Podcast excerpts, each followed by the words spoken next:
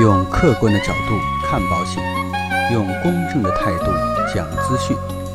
这里是你不知道的保险知识。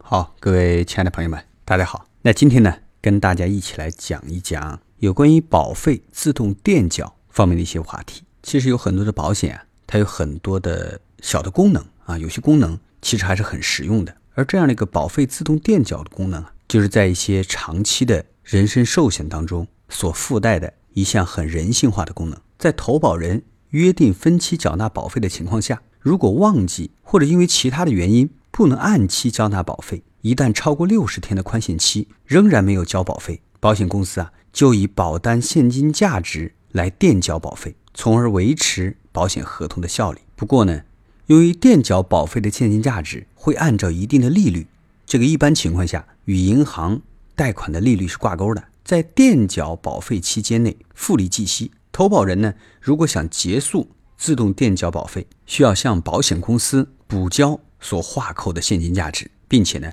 支付相应的利息。因此呢，保费自动垫缴虽然可以方便短期的资金周转，但长期用现金价值来抵交保费，其实并不值得。这里边呢，有很多人啊，容易将保费自动垫交和保费减额缴清这两个概念搞混淆。保费自动垫交呢，并不改变保险金额。只是保单现金价值随着缴费年期不断扣减，直到现金价值扣完之后，这个保单呢就宣告失效。而减额缴清呢，是在保险合同具有现金价值的情况下，投保人选择用这部分的现金价值一次性缴清全部的保费。与此同时呢，保障金额也相应的减少了，但是呢，保险合同仍然有效，相当于投保人对这份保单做了部分退保。换句话说啊。就是将保单的现金价值一次性充当保费，因而呢，保单不再有现金价值，保额减少，一直保障到呢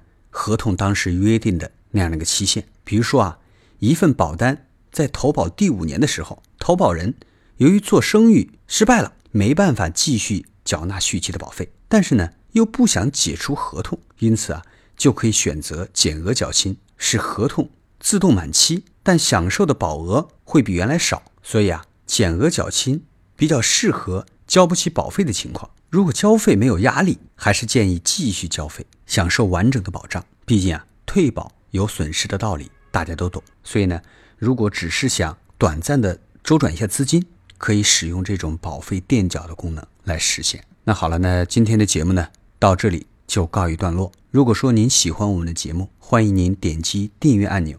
来持续关注我们的节目，让我们下期再见。